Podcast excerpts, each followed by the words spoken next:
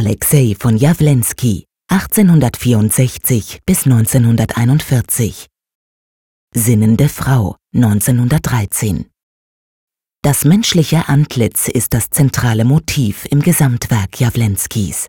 Zu Beginn seiner Karriere malte der Künstler detailgetreue Porträts von bestimmten Personen in hellen und dunklen Tönen. Am Ende hingegen schuf er unpersönliche Gesichter, die auf ein paar Linien reduziert und in freier Farbigkeit gestaltet sind. Unser Bild der sinnenden Frau steht zwischen diesen beiden Polen, sowohl zeitlich als auch stilistisch. Jawlensky orientiert sich an einem wirklichen, lebendigen Gesicht, vereinfacht jedoch die Formen, betont die Proportionen und intensiviert die Farben. Mund und Nase sind vereinfacht, die Augen zu groß dargestellt. Manche Farben, zum Beispiel die dunklen Haare, die roten Lippen und die rosa und lila getönte Haut, entsprechen ungefähr dem natürlichen Vorbild. Andere, zum Beispiel die Gelb- und Grüntöne, machen das Licht, das von der linken Seite einfällt, und die entsprechenden Schatten sichtbar. Der Künstler folgt bei der Farbgebung zudem den Regeln des Komplementärkontrastes. Das heißt, er setzt Rot in Beziehung zu Grün, Gelb zu Violett und Blau zu Orange.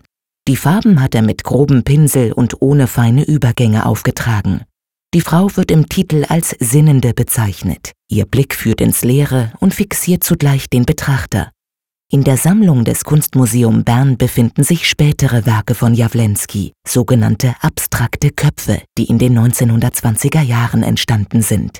Solche Köpfe malte der Künstler in Serie. Sie zeichnen sich durch die geometrisierten Kopfformen und die unterschiedlichen Farbstimmungen aus. Alexei von Jawlensky kam 1896 von Russland nach München, wo er sich mit Künstlern wie Marianne von Werewkin, Wassili Kandinsky und dessen Frau Gabriele Münter anfreundete. 1905 begegnete er in Paris Henri Matisse und ließ sich von der Farbigkeit seiner Werke anregen.